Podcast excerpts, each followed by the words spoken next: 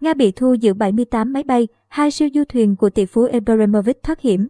Siêu du thuyền thứ hai được cho là có liên quan đến ông Roman Abramovich đã cập cảng một khu nghỉ dưỡng của Thổ Nhĩ Kỳ bình an vô sự, theo Reuters. Các nguồn thạo tin cho rằng siêu du thuyền Eclipse dài 163 mét đã cập cảng Marmaris ở phía tây nam Thổ Nhĩ Kỳ hôm ngày 22 tháng 3. Sau khi đi qua các hòn đảo của Hy Lạp, siêu du thuyền Eclipse được mô tả có hai sân bay trực thăng, chín bông, một bể bơi và hệ thống phòng thủ tên lửa tích hợp. Khi vào Thổ Nhĩ Kỳ nó mang cờ Bermuda. Một siêu du thuyền khác có liên hệ với tỷ phú Abramovich là Solaris cũng đã cập cảng khu nghỉ mát Bodrum, cách Marmaris khoảng 80 km.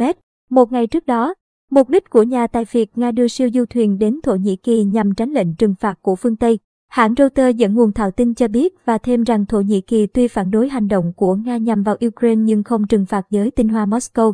Vì lẽ đó, tỷ phú Abramovich và một số người giàu Nga đang tìm cách đầu tư vào Thổ Nhĩ Kỳ như một biện pháp để bảo vệ tài sản, tránh các lệnh trừng phạt đang bủa vây họ khắp nơi trên thế giới.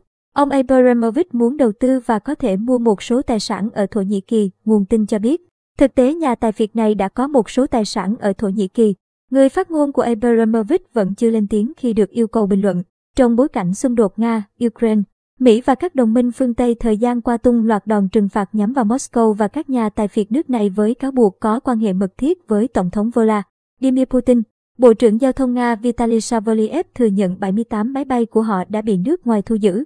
Kể từ khi Tổng thống Putin phát động chiến dịch quân sự đặc biệt nhắm vào nước láng giềng Ukraine hôm ngày 24 tháng 2, chúng ta đã mất 78 máy bay, ông Savoliev nói và thêm rằng các máy bay này bị thu giữ ở nước ngoài, sẽ không được trả lại cho Nga.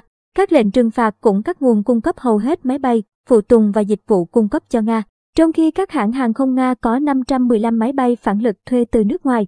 Thời điểm bị áp lệnh trừng phạt, Nga có 1.367 máy bay và gần 800 chiếc hiện đã nằm trong danh sách đăng ký là máy bay của Nga, ông Savoliev cho biết thêm.